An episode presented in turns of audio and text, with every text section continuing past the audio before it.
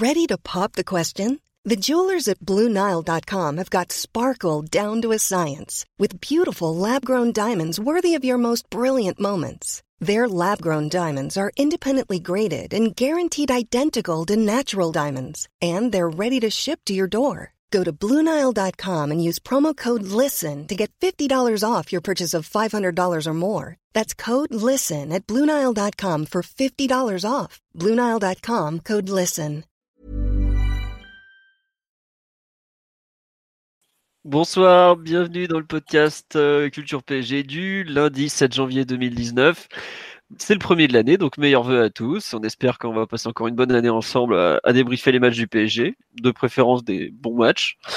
Nous sommes quatre euh, pour revenir ce soir sur euh, l'actualité parisienne du moment, donc le match à Pontivy qui a marqué la reprise des compétitions, et puis on fera un petit point mercato. On va parler de Manchester United aussi. Donc nous sommes quatre. Nous avons comme toujours Monsieur Martinelli qui est en pleine forme, lui. Salut à tous, très bonne année. Voilà. Euh, Simon, Piotr, euh, es-tu là? Bonsoir à tous, bonne année. Comment va Léa, Simon? Eva, Eva, pas Léa, excuse-moi. elle, euh, elle est euh, resplendissante comme toujours. Très bien. Et nous avons Omar qui est en pleine forme aussi normalement. Salut tout le monde, meilleurs vœux. Voilà, et je vois qu'il y a déjà des habitués sur le live. Euh, bonsoir à tous, bonne année. Ça faisait un bail, oui, bah ça faisait euh, presque trois semaines, je pense, puisque on n'a pas fait de podcast après PSG Nantes, puisque je me suis rendu compte que ça tombait le lundi 24 au soir, que ça allait être compliqué. Donc euh, le dernier podcast date d'après euh, PSG Étoile Rouge, si je me trompe pas, ou quelque chose du genre. Bon, c'est pas très grave. On a eu un match ce week-end avec un 32e de finale de Coupe de France qui a été très très Coupe de France dans l'esprit. Victoire 4-0 face à la GSI Pontivy sur la pelouse du stade de Moustoir de Lorient. Début de Julet contre son camp, Neymar, Mbappé et Draxler, si je me trompe pas. Voilà, pour une victoire euh, finalement euh, assez tranquille, même si ça, s'est décidé sur la longueur. Qui veut faire le, fameux pouls du match ça, va être pour moi? Bon, bah, vu que ça se bouge pas, ça va être pour moi donc. Euh, bon, un match de coupe, de reprise où on a vu une équipe parisienne qui était encore un petit peu en vacances et c'est normal vu la, la date de reprise et je pense que Tourelle a eu raison de donner du repos plutôt que d'anticiper vraiment le ça s'appelle le- ce match et globalement il pouvait pas vraiment le préparer non plus vu qu'il avait aucune image sur euh, sur nos amis de Pontivy donc très bien euh, une rencontre où le PSG a joué un peu à, l'usure, comme il peut pas, parfois le faire en Ligue 1. Donc forcément, face à une équipe de niveau moindre, on a vu que physiquement, ça commençait déjà à exploser en vol à la 55e. Euh, mais bon, après, le PSG a fait le boulot. Globalement, euh, faut saluer, je trouve, le match de Pontivy qui défensivement était plutôt en place et n'a pas, je trouve, n'a pas fermé le jeu. On a vu des équipes de coupe être parfois beaucoup plus défensives. C'était pas le cas, donc c'était un match, euh, un, petit match sympa de reprise. Ils n'ont pas été beaucoup plus ridicules que le Stade Rennais qui avait pris 6 l'année dernière à domicile, alors que les mecs n'étaient pas plus entraînés côté Paris. Donc voilà, une reprise tranquille. Euh, Draxler a parlé de bon entraînement, si je me trompe pas. C'est vraiment, je trouve, le, le terme qui convient le bien, le mieux, pardon, sans, sans que ça soit euh, péjoratif envers cette équipe de 5 division. On nous dit sur live la meilleure action du match restera la déclaration du coach du Pontivy sur son souhait pour l'année prochaine. Bah, ça fait un peu partie des, choses sympas qui étaient autour de cette rencontre. Euh, voilà. Si vous voulez compléter donc sur ce PSG Pontivy en général, ah bah Simon t'as toussé, c'est pour toi. Moi je suis malade, à ton tour. Ouais, alors, euh, forcément un match un petit peu particulier vu que premier match de l'année civile et euh, surtout euh, premier tour de Coupe de France pour le PSG. Et j'ai quand même, euh, ma- malgré que l'équipe soit faite un peu de briques et de broc et qu'on ne la reverra sans doute jamais dans cette configuration, j'ai bien aimé l'attitude des joueurs qui était assez positive sur le terrain où tout le monde a plus ou moins fait les efforts. Euh, dans le pressing, c'était pas mal. Dans, dans ce qu'il fallait faire, euh, c'était plutôt euh, très professionnel comme attitude en respectant l'adversaire. J'ai aussi aimé le fait qu'il y avait des joueurs euh, sur le terrain qui n'auraient pas dû être là normalement, mais ils sont revenus suffisamment tôt pour, euh, pour pouvoir jouer cette rencontre. Euh, quelques Brésiliens, je crois. Et euh, puis au final, euh, comme tu as dit, l'adversaire a plutôt bien résisté au début. Puis au bout d'un moment, le talent fait forcément la différence et, et ça finit avec un score qui aurait pu être pire, franchement, vu que du point de vue de l'efficacité, on n'a pas été super nickel hier soir, mais un bon petit match pour se remettre en jambes avant la compétition réelle. Très bien. On nous dit que nos voix avaient manqué à certains. Bah, enchanté. Euh, Mathieu ou Omar, pour compléter sur cette analyse globale, avant qu'on fasse peut-être un petit point euh, collectif individuel en vitesse, qui, si vous voulez compléter ou pas d'ailleurs. C'est ça, hein. il n'y a pas vraiment lieu d'extrapoler après un match comme ça face à une équipe, euh, enfin Paris qui redescendait de l'avion et, une équipe en face qui était d'un niveau bien moindre et qui en plus qui, n'avait pas joué depuis un mois, un mois et demi, il me semble. Oui, c'est ça, un mois. Il y, avait, une différence de, niveau et de rythme qui était, qui était palpable.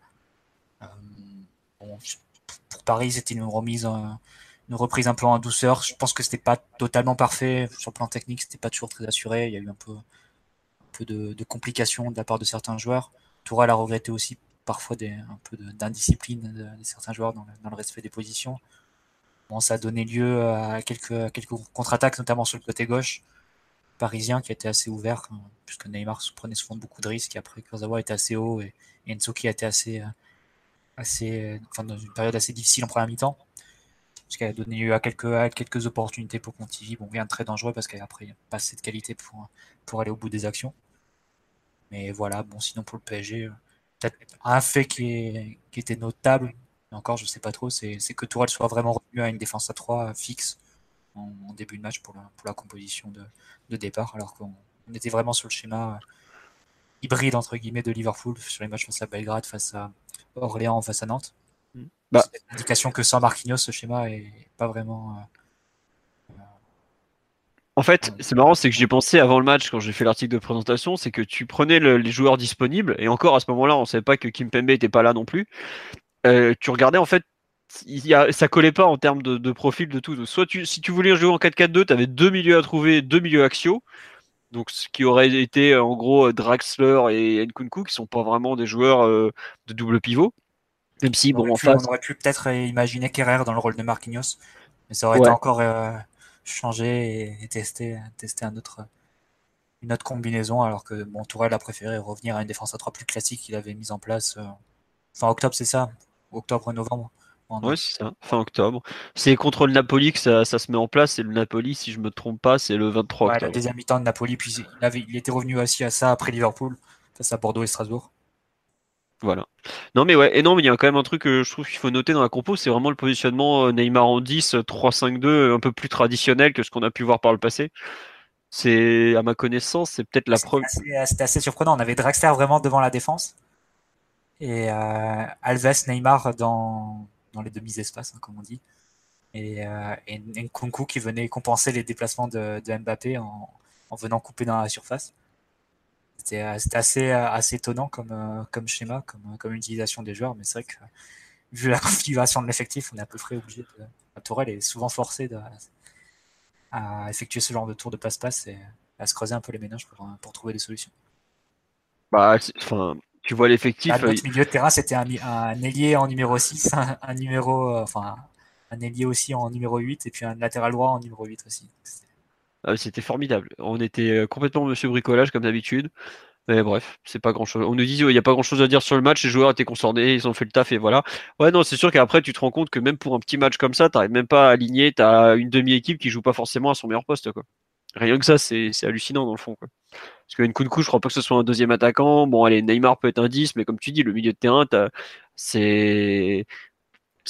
Déjà la grande. Enfin, c'est n'importe quoi en fait. Enfin, c'est pas n'importe quoi dans le sens où les mecs sont capables d'y jouer et tout, mais c'est pas vraiment des postes où ils ont des gros, repères. Alves, il a dû jouer quoi Allez, 10 matchs dans sa carrière dans un rôle comme ça.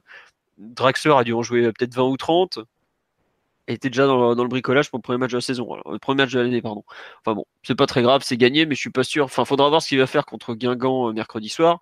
Mais est-ce qu'on va continuer comme ça à être euh, à moitié sur une jambe euh, Bon, c'est un peu, un peu ennuyeux. Concernant l'aspect individuel, est-ce qu'il y a des choses que vous voulez retenir sur ce match ou pas? On, peut, on peut noter que les, les, joueurs qui ont terminé fort 2018 repartent assez fort à nouveau, je dirais. Pas trop de surprise de voir que déjà Thiago Silva paraît être à un bon niveau, Neymar aussi, aussi bien physiquement, même s'il avait été embêté par plusieurs pépins et, des adducteurs qui sifflaient un peu. Euh, voilà, les, les, bonnes entrées de, Diaby qui se perpétuent. Donc, ça, c'est plutôt des, bonnes habitudes. Après, il euh, n'y a, enfin, a pas d'enseignement majeur à tirer d'un match comme celui-ci, même si vraiment Pontivy a, a été au-delà de, de, leur capacité. Ils ont plutôt même très bien résisté et proposé quelque chose de très cohérent. Donc, individuellement, euh, ceux qui tirent pas leur, épingle du jeu, entre guillemets, sont plutôt ceux qui manquent de rythme. Je pense à, à Kurzawa, dont je pense qu'il faudra au moins quatre semaines pour qu'il retrouve un, niveau ou pour postuler à, au moins la rotation dans, l'effectif, tant, il semblait en retard physiquement et pas très concentré sur certaines phases de jeu. Donc euh, voilà, individuellement, je dirais personne de. pas d'énormes surprises. Euh, euh, ouais, sur les performances individuelles, justement, Mathieu ou Simon voulaient rajouter quelque chose, notamment ça le retour de Kurzawa, qui était son premier match depuis 8 mois, plus ou moins. Enfin, pratiquement pile 8 mois, quoi. il avait joué contre l'Atletico une mi-temps au mois de juillet, c'est vrai. Mais bon. Je sais pas, vous voulez commenter un peu ce retour ou pas trop? Il n'y a pas grand chose à dire, honnêtement il est apte à jouer, d'accord, mais ça se voit qu'il est complètement hors de forme. Et déjà, euh, quand il est en forme, il n'est pas toujours très bon. Alors là, il euh, fallait vraiment euh, pas s'attendre à quelque chose d'exceptionnel. Donc non, malheureusement, il n'y a pas grand-chose à dire sur lui pour l'instant. Mathieu, tu veux compléter ou non tu, non, ouais. non, mais c'est vrai. Enfin, c'est moi qui ai fait les. Je crois que c'est moi qui me suis occupé de Kurzawa dans les perfs individuels. Le pauvre, il revient du mois. C'est un match où ça joue sans jouer. Enfin, c'est un peu particulier. Et c'est vrai que par contre, tu te rends compte à quel point il est il est loin de pouvoir candidater à une place de titulaire ou même tu dis Omar une place dans les 18. Moi, je suis d'accord avec toi parce que il y a quand même du monde sur le banc de touche. Il a l'inconvénient de pouvoir jouer qu'à un seul poste, contrairement à d'autres. S'il y a des recrues au milieu en plus. S'il y a des recrues au milieu en plus, mais bon, ça, on n'en est pas encore là. Euh, il a quand même, il part de très très loin. Pas le retour que Alves, quoi. Ah ouais, non, c'est sûr. J'y pensais pendant le match, justement, où tu vois Alves qui est là. Enfin, Alves, il revient contre. Euh, c'est qui déjà? C'est pas Strasbourg, c'était. Euh, non, Amiens, je crois, il y a en octobre tu vois le retour qu'il fait, le mec, il... non pas, pas c'était la Toulouse, voilà, Toulouse euh, en novembre, après la trêve de novembre. Le type est déjà euh, psychologiquement, physiquement euh, affûté comme c'est pas permis. Et trois jours après, il, dispute face à, enfin, il dispute la fin de match face à Liverpool, quoi. Et voilà. niveau compétitif là, tu te rends compte que Kurzawa est très très loin de, ça pour l'instant. Après, ça, je lui souhaite d'aller vite, mais ça me paraît compliqué de le voir. Là, on va avoir plein de rencontres de Coupe nationale ou de championnat, parce qu'aujourd'hui, est-ce que le PSG a plus à perdre en Coupe nationale ou en championnat? Ça se discute. Où il va pouvoir se remettre dedans petit à petit. Mais euh, c'est vite. Euh, c'est enfin, vite. On voit qu'il il a quand même beaucoup de travail devant lui. Euh, par contre, euh, on nous dit Kurzawa, Neymar et Mbappé se marchaient dedans. Je pense que ça voulait dire marcher dessus. Ouais, il y a eu un peu de ça. Euh, non, tiens, sur Neymar, je l'ai trouvé très bon. Vous l'avez pas trouvé un peu gros par contre pendant la trêve? Non, mais je l'ai trouvé un peu enrobé par rapport à, avant en fait. Je me souviens du joueur ultra affûté. Là, j'ai l'impression que les vacances au Brésil ont été profitables à certains niveaux. Quoi. Je me rappelle le temps quand il est revenu, ça c'était, un peu pareil. Je pense qu'il a une petite tendance à, profiter autant du Brésil. je suis d'accord avec vous.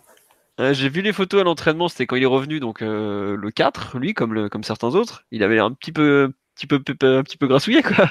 Puis je l'ai vu accélérer, je fais, ah oui, effectivement, a... c'était bon les barbecues au Brésil. Mais bon, après, on lui demande d'être prêt d'ici un mois. Je pense qu'il sera, il va vite s'affûter. C'est pas le genre à rester gros trop longtemps, donc ça va vite descendre. On dit, je l'ai confondu avec Apula Edel. Non, quand même pas. Ça reste un joueur de haut niveau, lui.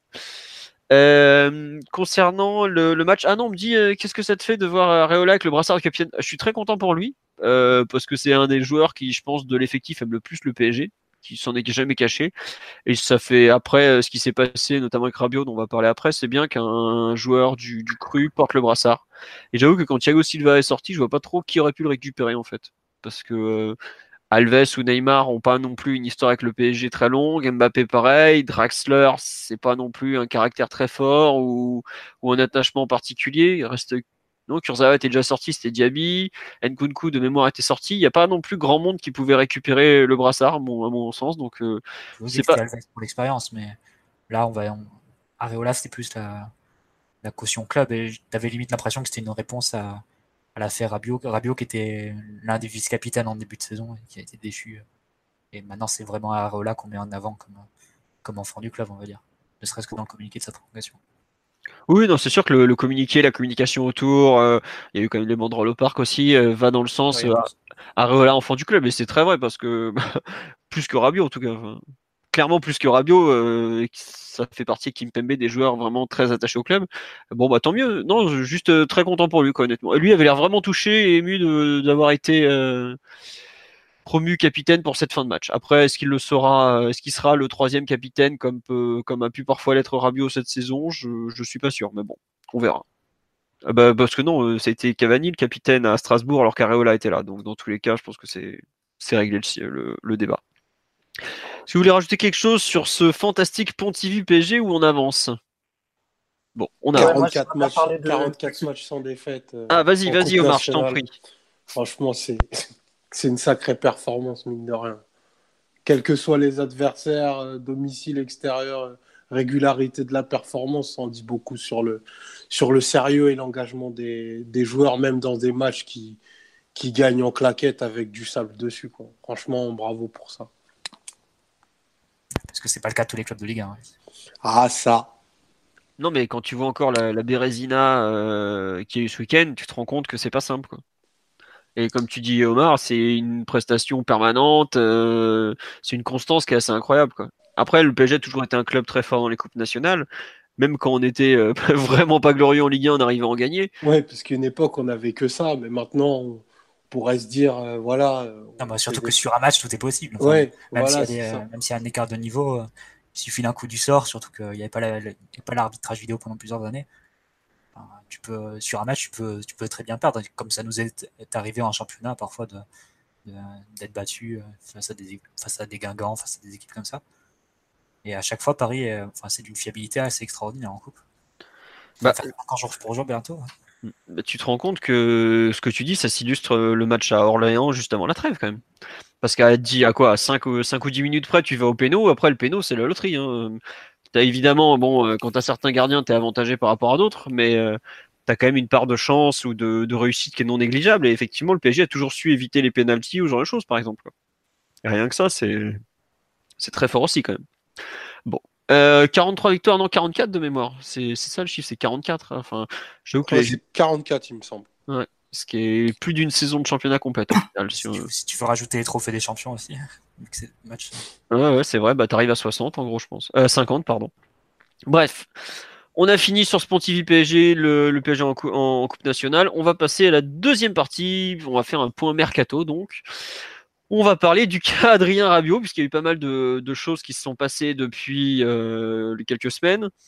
Alors donc on a appris que le, joueur avait été finalement proche de prolonger courant octobre avant de, changer complètement d'avis après sa sanction pour retard à Marseille. Euh, il s'avère qu'aujourd'hui, on a tous les jours une information puis le démenti qui vient après, comme quoi il a trouvé un accord ou pas avec Barcelone. Bon, euh, je sais plus qui aujourd'hui a annoncé l'accord, je sais plus qui a démenti. Bref, aujourd'hui, je crois que c'est ESPN qui a annoncé qu'il y avait bien un accord entre le joueur et le club catalan. La question, c'est aujourd'hui plus quand est-ce qu'il va partir, parce que ça paraît très, très, très, très, très, très compromis quant au fait qu'il prolonge à Paris. Aussi bien parce que les relations sont exécrables que parce que je suis pas sûr que le PSG ait envie d'égaler les offres qui ont été faites aux joueurs. Et donc, la question, c'est un peu quand est-ce qu'il va partir? Est-ce que le Barça va bouger dès cet hiver, ce qui est une, une, une idée qui est pas non plus saugrenue pour être sûr de s'assurer la présence de Rabiot est-ce qu'il va attendre euh, juin prochain et le récupérer en fin de contrat et lui, donc lui verser seulement son énorme prime à la signature et ensuite son salaire sur 5 ans qui est annoncé à 10 millions d'euros de chaque côté. Euh, un avis sur le Carabio qui veut se lancer? Mathieu, Omar, Piotr, euh, à vous la parole. Philo, t'as l'air un peu, un peu optimiste, je trouve, en parlant même des possibilités que Rabiot prolonge. Ah non, non, non, mais enfin, en gros, je le dis, mais euh, j'y, enfin, parce que c'est aujourd'hui le. le seul scénario, c'est que il, euh, enfin, il, se sépare de sa mère. J'y crois pas, tu vois, par exemple. Je dirais qu'il y a une chance sur, allez, sur 10 000 qui, qui prolonge au PSG aujourd'hui, alors qu'il y a. Et je le cite comme ça, c'est tout. C'est plus. Euh, par habitude qu'autre chose. Vas-y, je t'en prie. Mais la tendance maintenant, c'est sans doute un départ en fin de saison libre. C'est un peu l'issue vers laquelle on se dirige depuis, euh, depuis plusieurs semaines, notamment depuis la déclaration d'Enrique à, à, Yahoo. Bon, Philo, tu disais tout à l'heure le, le, retournement de situation euh, après sa mise sur le banc euh, face à Marseille. Personnellement, je crois pas du tout à cette thèse-là. Je pense, je veux bien croire que, que Rabiot a été indécis pendant, pendant l'été, parce que Tourelle lui faisait confiance, parce que voilà, peut-être la, pression du PSG et tout ça, mais je pense que ça donne quand même le sentiment que, l'accord avec le Barça, à partir du moment où le Barça lui fait vraiment une proposition formelle et une promesse entre guillemets d'achat à l'été prochain, plutôt la sensation que, sa décision était prise, prise à ce niveau-là. D'autant que l'été dernier, rappelez-vous, quand on parlait de prolongation de Rabiot, on parlait pas de prolongation classique de 5 ans, mais de prolongation de, de 2-3 ans avec un bon de sortie, etc. quelque part, le joueur a toujours eu envie, a jamais vraiment adhéré au projet d'être le Steven Gerrard du PSG, comme on disait. Mais il a toujours voulu avoir une expérience à l'étranger dans sa carrière. Donc, c'est un peu ce vers quoi il se dirige maintenant au Barça, qui, sera un gros défi pour lui. Et puis, ne pas être rancunier et, être fair play, entre guillemets. À titre personnel, je n'ai pas d'attache particulière pour Rabiot, ni, ni de haine vraiment. Donc, je vais lui souhaiter de reprendre le, fil de sa progression euh, au Barça, parce que ça fait quand même un an, un an et demi bientôt qu'il stagne et que enfin, je trouve qu'il a quand même perdu, du temps. En 2018, il a perdu beaucoup de crédit, aussi bien en club qu'en sélection. Il est toujours dans, une phase un peu intermédiaire où il est plus vraiment un espoir parce que bon, il arrive à 23-24 ans et on lui demande d'être plus maintenant. Et donc c'est ce qu'il va devoir prouver au Barça dans un club euh, très concurrentiel où on fait pas vraiment de cadeaux aux recrues, où il va y avoir une forte concurrence, une forte concurrence aussi des, jeunes de la Masia. Donc euh, bonne chance à lui, mais mais bon, si, ce serait bien pour lui maintenant qu'il reprenne le fil de sa carrière parce que qu'il passe pas à côté de, de ce à quoi il était promis il y a quelques années. Très bien. Bah, dis donc, Mathieu, tu as été d'une diplomatie incroyable. Je te félicite parce que je peux dire qu'il se fait pas, il a pas souvent droit à un discours comme ça actuellement sur les, quand les gens parlent de lui. Non, mais voilà. Euh, moi, j'ai, comme j'ai dit, j'ai ni aucune attache pour Abio et aucune haine vraiment. Ça m'intéresse pas trop ce qui se passe en dehors du terrain. Maintenant, toujours est-il que depuis, euh, il, sort d'une année 2018 catastrophique à tous les niveaux pour lui. Oh oui. il, va passer sans doute les six premiers mois de 2019 euh, dans la même veine. Il a perdu beaucoup de temps. Il a un âge où c'est très important pour les joueurs de, de, de passer le cap et de devenir des, des joueurs de, de, haut niveau. Et bonne chance à lui de le faire au Barça. C'est pas, le, pas le scénario le plus, le plus facile. Ouais, tiens, juste avant que je lance Omar, il y a une personne qui me demande euh, 10 millions d'euros par an, ça correspond à quoi au niveau européen?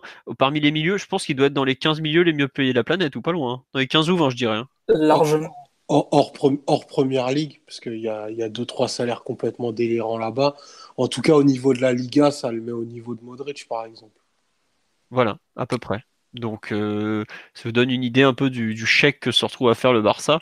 Mais quand tu, quand tu récupères un des 10 millions net? Net ou brut Alors ça, pour le savoir, c'est compliqué. Hein. Tu... net, euh, il est plus dans le top 10 que dans le top 20. Ouais, voilà. Mais après, euh, quand tu récupères un joueur de ce niveau-là en fin de contrat, tu peux, tu, peux lui envoyer une prime de salle. Quoi. Enfin, l'an dernier, par exemple, Emre Can, quand il signe à la Juve, il y a des, les, ça monte jusqu'à 15 millions d'euros de prime à la signature avec quelques. Il prend pas 10 millions par an. Quoi. Voilà, mais il prend quand même 15 millions à la signature, quoi. Avec deux trois bonus certes, mais 15 millions. Je sais pas si on se rend compte ce que ça veut dire euh, quand tu touches 15 millions sur ton compte quand même. Donc non, oui, euh, le, Barça récupère un joueur euh, gratuitement, lui file, lui fait un pont d'or, clairement. dans ce qu'on avait dit dans le passé, moi je pensais honnêtement qu'il aurait pas autant. je savais qu'il aurait des très très belles offres, mais je pensais pas que le, le Barça irait aussi haut et aussi loin en termes d'argent et surtout de salaire pour lui. Quoi. Bref. Faut pas sous-estimer Véronique, en aucun cas. Ah, bah, on, a, eu un débat il y a quelques jours avec Omar et quelques personnes sur Twitter où on disait qu'il n'y a peut-être pas 10 agents dans le monde qui auraient été capables de lui sortir un salaire pareil. Donc, euh, elle, a, lui a décroché le gros lot si ça se confirme, et puis bah tant mieux pour lui. Omar, tu voulais en parler justement du Carabio, vas-y. Ouais, parce que bon, euh, je, m'inscris totalement dans, dans, ce que vient de dire Mathieu. J'ai un peu de mal à croire qu'un événement aussi euh, anodin que, que, le retard pour une, pour une causerie puisse lui faire prendre une décision de cette envergure, qui pour le coup est, très importante pour, euh, pour, le, pour sa carrière, parce qu'on parle de ses meilleures années, d'un joueur qui plafonne depuis, depuis quelques temps. Et euh, aller au Barça, en fait, avec le, niveau contractuel qui est, qui est annoncé, savoir 10 euh, millions nets sur 5 ans, ça lui assure quand même d'avoir un temps de jeu assez conséquent au départ. Mais je ne pense pas que la patience soit une vertu très catalane. Et euh, les attentes qui vont peser sur ce garçon vont vraiment être énormes. Je, suis un peu comme Mathieu, j'ai pas de doute que la les qualités footballistiques, il les a. Il les a déjà exprimées, trop peu, bien trop peu à mon avis, mais il a déjà sorti des performances qui pourraient faire de lui un, un joueur qui existe au Barça. Mais là, en fait, ce qu'ils vont attendre de lui, c'est pas d'exister, ça va être d'être d'un joueur euh, supérieur, un joueur de la trempe des, des meilleurs milieux de terrain au monde.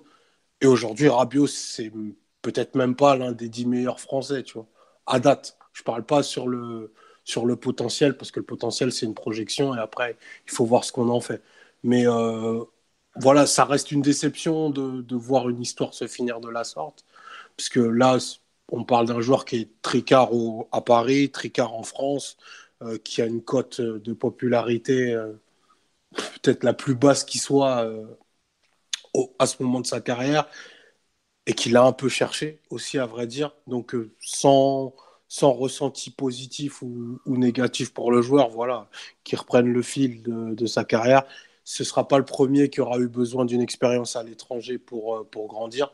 C'est ce que je lui souhaite. Maintenant, il restera un, goût un peu d'inachevé parce que Rabiot nous, nous a pas donné tout ce qu'il aurait dû pour plein de raisons, peut-être pour des raisons extrasportives que, que je maîtrise pas et que trop peu maîtrise, mais euh, voilà, c'est quand même ce goût d'inachevé qui restera, qui restera pour moi le, le bilan de ce joueur-là et, et comme tu le disais tout à l'heure, Simon, par contre, c'est vrai que bah, Véronique lui a décroché un, deal monumental dans, dans, un club de plus grande envergure que le PSG. Donc, euh, si on se place euh, du côté du clan Rabiot, c'est une super opération, et sportive et financière.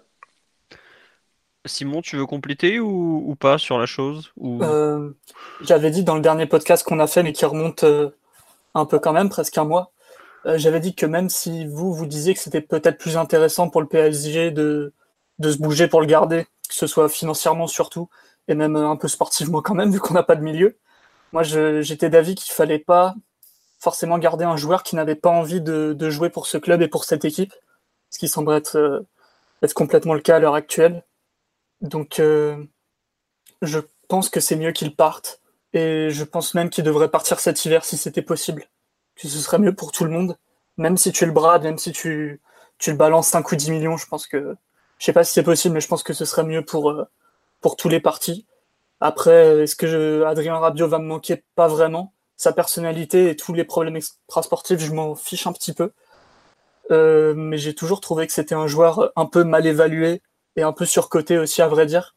Et qui, moi, me plaît pas trop et qui, en plus, euh, ne progresse plus depuis deux ans au moins. Donc, qu'il s'en aille, c'est pas très très grave. Ouais, je, te, trouve dur sur le fait qu'il progresse pas parce que, comme dit Mathieu, son année 2018, il y a tellement aucune continuité que c'est dur de montrer et de progresser. Même si je pense que Tuchel aurait pu faire de lui quelque chose de bien. C'est sa responsabilité aussi entre les Oui, non, non, mais la responsabilité de l'entraîneur aussi, hein, bien sûr. Ça, mais... bon, non, par contre, je te rejoins entièrement, Simon. Faut que ça, faut qu'on en finisse le plus, le plus vite possible désormais. Quoi. Ça fait deux ans que cette affaire dure de façon ridicule. Euh, prolongation, pas prolongation. Là, maintenant, on est arrivé au point où il n'y aura pas de prolongation, bah allez hop, ça dégage de cet hiver. C'est qu'on arrête de. Je... Ah, ça, tu sais très bien que ça rentre dans les intérêts ni, de, ni du Barça. Enfin, surtout pas du Barça et peut-être pas vraiment. Ah, hein. ah, je sais bien, mais après, est-ce qu'il a encore. Il n'a pas joué là depuis deux mois, il a joué des briefs de match, ça le saoule. Euh, il n'a pas beaucoup joué cette saison non plus. Euh, est-ce qu'il a envie d'attendre de passer six mois à la cave encore? Bah, quand même 10 millions à la signature. Ah, après, euh, tu vois, est-ce que si, si, le Barça lui sort 7 millions pour lui, 5 pour le PSG, moi je suis David, le, même pour 5 millions, 5-10 millions, le but c'est. Là, on va payer un mec. Non, mais Philo, on est d'accord de ce point de vue du PSG, c'est très nocif. Et ah non, non, non. à l'intérieur du groupe qui peut. Euh, moi, je connais des personnes, euh, même au sein du PSG, qui sont persuadées qu'il faut le garder jusqu'au bout pour le faire chier. Mais je veux dire, mais attendez, on a le fair play financier, on, a, on galère à trouver 3 millions pour s'acheter un milieu de terrain, mais faut, au contraire, il faut impérativement le vendre et gagner le plus d'argent possible. Et encore appeler Rabiot les veilles de match avec des champions, il demandait les mises en place de, de Tourelle et tout. Je suis pas sûr qu'il sera invité aux veilles de, de match, tu vois. Mais non, mais oui, ça va, être, ça être une horreur pour tout le monde, quoi. Tu vas le voir se trimballer comme un cadavre façon récé entre deux clips. Euh, avec toutes les conférences, toutes les questions en conférence de presse aussi pour. Enfin, voilà, tu sais très bien que le clan Rabiot est pas le dernier s'il veut faire passer ses messages dans la presse. On va y avoir droit tous les samedis à 17h. Alors Olivier Talaron, vous avez des nouvelles de Rabiot? C'est bon. Faut que ça dégage maintenant. Non, mais ça va être insupportable pendant six mois, c'est tout. C'est une histoire qui se finit mal, je trouve. C'est con parce qu'il avait tout pour euh, être un joueur de marquant du PG, il restera, je pense, un joueur quand même qui aura une certaine trace dans l'histoire du club, parce que si je me trompe pas, il est quand même dans le top 30 des joueurs ayant le plus joué avec les couleurs parisiennes. Mais bon, il est arrivé de façon étrange, il repart de façon encore plus douteuse. Euh, bon, bah voilà, c'était Adrien Rabiot. Je, suis à peu près sûr déjà, avant même qu'il signe au Barça, que ça se finira mal aussi là-bas, de par la façon un peu particulière de faire. Mais bon, c'est comme ça. Il a... Juste maintenant, ce qu'il faut, c'est qu'on en finisse le plus vite possible, parce que c'est c'est un poids mort aujourd'hui, quoi. Voilà, tout simplement. C'était un titulaire et un troisième capitaine il y a deux mois et demi. Voilà, aujourd'hui c'est un poids mort. Il faut quand même souligner euh, à quel point le foot va vite et à quel point euh, ce dossier a été mal géré de tous les côtés. Quoi. Voilà. C'est un peu. franchement, voilà. C'est un. Pas un massacre, mais, mais quand même pas loin, vu à quel point il part avec une image dégueulasse. et, enfin, l'image, je pense qu'il s'en fout, mais vu à quel point il est. il se met une grosse pression pour la suite de sa carrière. Ouais, mais alors ça, franchement, je pense que ça lui fait pas peur du tout. La pression, le, l'image, tout ça, je pense que c'est vraiment pas un truc qui, qui l'intéresse particulièrement. Quoi. On va dire que prolonger au PSG, c'était quand même une certaine forme de, de facilité. confort et de facilité. Mais bon. Alors que là, se devoir se relancer au Barça euh, en jouant, en étant en concurrence avec Arthur, pour qu'il Barça a mis aussi 30 millions sur lui, qui joue au même poste, c'est bon, faut, faut avoir confiance en, faut avoir confiance en soi. Bon, c'est pas, on sait que c'est pas, c'est très, enfin, c'est vraiment le cas de Rabiot c'est pas un problème pour lui, mais il faudra qu'il assume. Ouais. Bah, après, je pense que c'est un peu euh, ce qu'il espère aussi. Est-ce qu'il a peut-être besoin, ce dont il a peut-être besoin, se passer, enfin changer complètement de contexte. Euh, est-ce qu'il n'avait pas fait le tour à Paris aussi sans qu'on s'en rende forcément compte? Tu vois, Simon dit qu'il n'a pas progressé depuis deux ans. Je suis pas totalement d'accord, mais c'est vrai que la progression, elle est un peu plus, elle est un peu moins linéaire qu'elle l'était au début. Parce que je sais pas si on se rend compte, mais en trois ans, il était passé de sixième milieu de terrain à trois bis. Et rien que ça, euh, bon, c'est pas c'est pas négligeable quand même. La progression elle est quand même limitée depuis les années 2017, on va dire. Mm. C'est un peu ce que disait Laurent Blanc dans, dans son interview euh, à France Football. Il disait que Rabiot, euh, comme Verratti d'ailleurs, n'avait pas eu la, la progression qu'il imaginait quand, il, quand, il, a quitté le club. Et c'est un peu le cas de Rabiot. Tu dis qu'il va laisser une trace au PSG, mais au final, il aura été le, remplaçant, le remplaçant numéro 1 du trio Mota Verratti Rabiot et il aura été titulaire un an après. Ah oui, non, mais je dis pas une trace historique. il, aurait, il aura laissé plus euh, des traces pour ses, les polémiques sur son poste, des trucs comme ça. Non, c'est sûr que tu vois, par rapport aux trois que tu cites, ils sont largement au-dessus, ou même par rapport au grand milieu des années 90 ou même 80, il est pas à ce niveau-là. Mais bon, il a quand même joué, euh, je pense, 300 matchs à Paris ou pas loin. Ah c'est pas, c'est pas rien malgré tout, tu vois. C'est des mecs qui ont joué 200, allez, on va en dire 250, ça doit être ça. des si, mecs ont joué... si tu fais sa trajectoire, il était à 19 ans, il était passé devant Cabaye et tout ça. Enfin, il rentrait en jeu à, Stamford Bridge, il faisait de, de, bons matchs. Il avait fait un bon intérim aussi de Verratti euh, entre la fin de l'été, la fin de l'hiver 2015, début 2016 aussi. Et après, ça s'est un peu arrêté net. Quoi. il n'est pas devenu le joueur que, que tu pouvais entrevoir à ce moment-là. Tiens, Il a dû jouer autant de matchs qu'Edouard Cissé à peu près. Hein. Et il a joué exactement 227 matchs d'après les chiffres de l'excellent Histoire du PSG. Euh, je suis parti voir justement. Et c'est le 29e joueur qui a le plus joué sous les couleurs du PSG. Et il est fini à deux matchs de Lucas Moura juste devant des mecs comme Zumana Camara, Roche, Janol, Rai, Maxwell notamment, Paoletta, Sacco, ou Sen, Jalais, enfin voilà, ce genre de type. Donc c'est quand même pas non plus euh, négligeable, mais bon, c'est comme ça. Et voilà. Toujours est-il que, en tout cas, ça sera bientôt terminé. Euh, on, me dit on a dégagé Matuidi pour lui, ça fout la haine. Mais LPG a vendu Matuidi, mais si on l'avait dégagé pour lui, il fallait à ce moment-là s'assurer que Rabiot allait rester. C'est un peu le problème. Il voulait partir aussi. Matuidi hésitait à partir. Il voulait partir à la Juve. Rappelez-vous l'été d'avant. Mm. Et il y avait le fair play financier aussi. On avait, on avait juste dépensé 400 millions d'euros la semaine d'avant. Voilà. Bon. Euh, autre cas du, concernant le mercato, Lassana Diarra qui s'apprête à résilier avec le PSG pour prendre sa retraite sportive. Euh, un avis sur ce départ, euh, résiliation, qui, qui veut se lancer sur ce cas? Bah vas-y. ce cher Lassana, que dire? Ça a été un pari qui nous a pas coûté si cher que ça vu qu'il est arrivé pour pas grand chose. Mais malheureusement, sportivement, ça a jamais marché on n'a jamais su lui trouver une place, il a jamais su être au niveau euh, escompté. Physiquement, euh, j'ai pas souvenir d'une bonne mi-temps où il a pu être à son vrai niveau, et même pas son niveau de, 2008, juste son niveau de 2015. Donc, euh, ça nous a juste fait perdre du temps, un petit peu d'argent, et c'est un peu un autre symbole de, de tous les échecs qu'on accumule au milieu de terrain, lui comme d'autres. Donc, c'est peut-être mieux que lui s'arrête cet hiver, lui aussi. Ah, pardon, j'avais pas compris que tu avais fini, Simon, excuse-moi. Pas de soucis. Euh, non, ouais, euh, Mathieu, Omar, euh, si vous voulez compléter ou pas sur, sur le cas Diarra en, vérité, il avait arrêté le foot il y a trois ans, là, c'est Diarra, donc pense que c'est l'officialisation, elle tombe cette semaine-là, mais ça faisait quelques mois déjà qu'il était plus vraiment un joueur de foot bon, une erreur de casting au milieu de terrain l'année dernière qui était, qui était prévisible ou du moins envisageable, vu, euh, vu les choix de carrière et vu l'orientation qu'il avait prise après son départ de Marseille. Bon, maintenant, la question, c'est que tu perds deux milieux de terrain cet hiver, vraisemblablement. Enfin, un qui va traîner sans doute jusqu'à juin, mais ça fait deux qui sont plus utilisables. Bon, bah, on va voir maintenant comment, comment on remplace. Hein, on se retrouve avec le seul Verratti et Marquinhos pour et Marquinhos Draxler pour pour venir compenser et boucher les trous. Donc c'est un peu, ça va être, ça va être sportif, hein. ça va être. Mais bon, on va voir un peu la, la, capacité d'adaptation de, la direction sportive du PSG, la capacité aussi d'anticipation. C'était une situation qui était, qui était prévisible il y, a quelques, il y a quelques semaines, il y a quelques mois.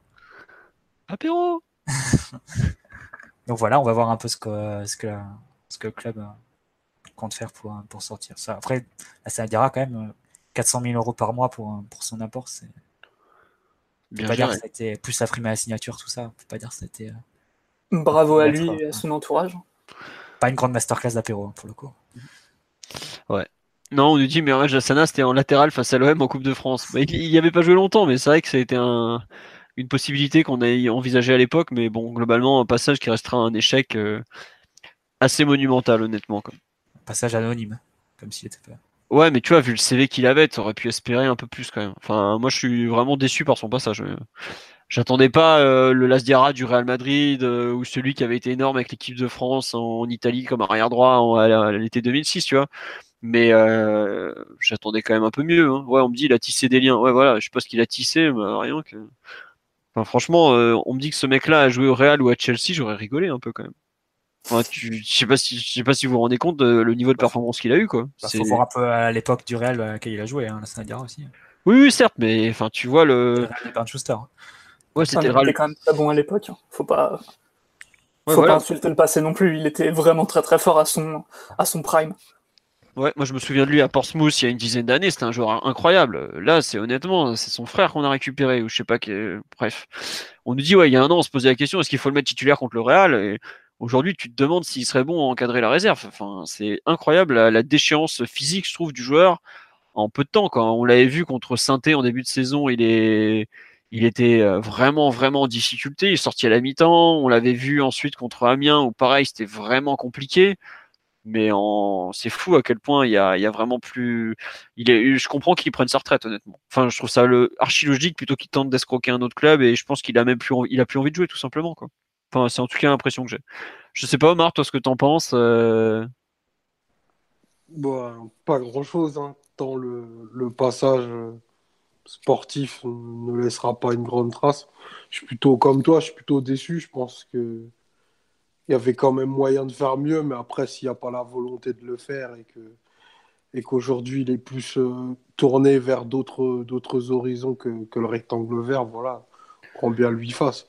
Mais il y avait quand même, vu, le, vu les déficits qu'on avait, je pense que même, même 60% du meilleur de là, ça aurait pu nous apporter un peu plus que, que ce qu'il a donné, parce que, mis à part le premier mois où il est arrivé, où il a été en jambes assez rapidement, et je pense au match à Lille, des, choses comme ça, où ça ressemblait entre guillemets à quelque chose. Depuis plusieurs mois, ben, c'est juste un nombre dans l'effectif. Et quand tu sais un petit peu l'orgueil et le caractère qu'il a, tu sais qu'il y a quelque chose qui qui colle pas dans le fait qu'il soit laissé aller de la sorte. Quoi. Donc, euh, voilà, un passage anonyme et, et un des plus gros flops peut-être qu'on ait eu depuis, depuis bien longtemps. Et je sais qu'on en a eu. Ouais, tiens, on nous parle de on nous dit que c'est même plus un joueur de Ligue 2, mais je pense que c'est plus un joueur tout court quoi. C'est voilà, c'est tout, c'est fini. On nous parle de, on nous dit que c'était notre Pénélope Fillon avec Ressé. Euh, je sais pas, peut-être que Pénélope elle a couru un peu plus. Non, non, mais bon, c'est un joueur qui était qui était arrivé trop tard et voilà, c'est dommage. Le, la rencontre, si elle avait dû avoir lieu, ça aurait, ça aurait dû être euh, après Marseille et pas après l'Arabie Saoudite. Mais bon, son genou, tout ça, bref, échec sur toute la ligne. On nous dit il a escroqué le PSG 5 millions d'euros pour 12 mois, c'est un super businessman, il va cartonner avec sa boisson. Justement, on nous parle aussi de sa reconversion, d'intégration au club. Qu'est-ce que vous en pensez? Moi, j'avoue que je comprends pas pourquoi on intégrerait ce type qui t'a déjà escroqué en tant que joueur de foot, en fait. C'est un peu ça qui me. L'intégrer pour faire quoi, surtout? Ouais, voilà. Enfin, il a l'air d'être complètement tourné vers le business avec sa boisson. Je comprends pas pourquoi il viendrait. Enfin, qu'est-ce qu'il viendrait foutre au club, en fait? Moi, je veux bien qu'on sponsorise son entreprise, mais on a craché déjà un peu quand même. Non, mais je suis comme toi, Simon. Je comprends pas pourquoi on donnerait un poste à ce mec-là qui n'est pas lié au PSG, qui est lié un peu à Paris, mais c'est pas vraiment non plus euh, évident euh, quand tu vois sa carrière. Bon. Après, peut-être qu'il a des talents cachés de, coach ou autre que, qu'on, qu'il nous a pas montré, mais bon, c'est pas comme si euh, c'était évident à cet instant, quoi. Donc, ouais. Ah, bon, il semble pas, se tourner vers une reconversion au PSG. Je trouve ça plutôt logique. Quoi. Vrai dire, qu'il profite à fond de sa reconversion, ça a l'air d'être le truc qui le botte en ce moment, donc bah, qu'il y aille, quoi, tout simplement. Voilà. On nous dit qu'en faire une recrue, on le fait jamais à moitié. Hashtag Krikoviak, Diarra, Ressé, Ben Arfa. On dira qu'on n'est pas très heureux en termes de recrutement au milieu de terrain depuis des années. Le seul qu'on a recruté qui s'est imposé, c'est Lo Celso, et puis finalement on l'a bradé en, en, Espagne. Bon. On va faire le point sur les arrivées, puisque bah, pour l'instant personne n'a signé. Le PSG vient de prêter officiellement euh, Timothy Weah au Celtic pour la fin de saison. Euh, donc il va jouer euh, le championnat écossais avec euh, Hudson Edward, qui est, qui est le pauvre et complètement cuit après avoir beaucoup joué. Et ensuite, il reviendra en fin de saison parce qu'il a été prêté sans option d'achat en théorie. quelqu'un veut commenter ce, ce prêt de Wea au fait? Non, personne? Bon. C'est très logique pour lui. On n'avait pas forcément besoin de lui il va pouvoir accumuler du temps de jeu dans un pays anglophone. Bah, c'est pas plus mal, hein. tant mieux pour lui. Moi, moi, je pensais qu'il irait dans un championnat un peu plus réputé. Je pensais notamment à la, à la Bundesliga où il y avait pas mal de, de clubs qui le suivaient. Je pense que pour sa progression, c'était peut-être un peu plus opportun qu'il soit dans, dans un championnat d'un niveau supérieur parce que ben, la Scottish Premier League, surtout quand tu es au Celtic, c'est. Enfin, bon, il va accumuler des minutes, mais bon, c'est pas, pas niveau qualité ce qui, ce qui se fait de mieux. Quoi. Bah, l'intérêt, je trouve, c'est Brendan Rodgers en fait. Ouais, ouais c'est vrai. Et aussi le fait qu'à l'entraînement, le Celtic, ça travaille dur. Et après ça, ça lui correspond totalement. Ça, ça pour ça, c'est bien. Mais je suis d'accord avec toi. Techniquement, je sais pas ce qu'il va apprendre là-bas, quoi. Enfin, il va arriver. C'est limite euh, pratiquement. Il doit être dans les 5 meilleurs joueurs techniquement de l'effectif déjà ou pas loin. Bon, hein, je suis un peu perplexe euh, sur ce prêt, surtout que je, j'en ai parlé avec quelques fans du Celtic. Ils disaient bah ouais, mais nous l'Europa League, euh, bon, allez, on risque de se faire sortir, donc on va jouer deux matchs. Euh, le championnat, est-ce qu'il va jouer beaucoup? Euh, Bon, je suis un peu dubitatif. Après, l'avantage, contrairement à l'Allemagne, c'est que l'Allemagne, c'est des journées, c'est 34 euh, journées en championnat, donc il reste que 17 matchs retour. La Coupe d'Allemagne, il ne doit pas rester grand-chose à jouer pour la plupart des clubs qui étaient intéressés par lui. Donc ça faisait moins d'opportunités, je pense. Mais je trouve qu'à moyen terme, c'était peut-être plus intéressant de le prêter un an et demi en Allemagne que six mois en Écosse. Bon, on verra. Ça peut pas lui faire de mal dans tous les cas d'aller de voir autre chose et de jouer. On a vu à quel point ça a métamorphosé Diaby, entre autres. Donc bon, pourquoi pas. Euh, on nous parle de Diaby. Est-ce qu'on devait pas le prêter euh, Adli, pardon. Euh, bah Adli, euh, on pourrait le prêter, oui, pourquoi pas. Mais il faut encore qu'il ait des offres. Aujourd'hui, le seul début de rumeur qu'il y a eu, ça a été le Stade Rennais. Mais le Stade Rennais, ils ont déjà pas mal de joueurs au milieu de terrain. Donc est-ce que ça vaut le coup de le prêter pour qu'il joue pas? C'est un peu la question. Euh, il me semble qu'il n'était pas dans le groupe pro à l'entraînement pour la reprise. Donc euh, où est-ce qu'il en est? Ça se pose aussi la question. Bon, on à voir. Mais il n'y a pas grand-chose en termes de pistes. On nous demande est-ce que ça va parler de De Jong et de Ligt? Alors c'est pas compliqué euh, De Jong et de Ligt. Bon, c'est deux dossiers qui sont quand même plutôt bien partis, comme la presse espagnole l'a écrit. En tout cas, moi les échos que j'avais étaient très proches de ce qui a été écrit par Marca. Euh, le problème, c'est que ça sera pas du tout pour cet hiver, parce que là, en plus, euh, ils ont, ils sont encore en course en Ligue des Champions. Ils voient qu'ils vont jouer le Real Madrid, qui est quand même pas top top de sa forme. Ils peuvent espérer l'exploit. Ils veulent essayer d'aller chercher aussi le titre en championnat. Donc euh, c'est clair et net que ça sera pas du tout pour cet hiver de Young et de Ligue. Et vu le prix des deux joueurs, savoir autour de 70 millions d'euros chaque, c'est pas cet hiver que le PSG va pouvoir faire un chèque pareil. Ce sera forcément sur la saison suivante, puisqu'il y a c'est pas la même euh, année en termes de fiscalement par, par, rapport au compte, puisque les saisons vont du 30 juin, enfin du 1er juillet au 30 juin. Donc dans tous les cas, De Jong et De Ligt, vous les aurez pas cet hiver, et Tourelle l'a encore l'a dit d'ailleurs euh, en conférence de presse il y a deux jours.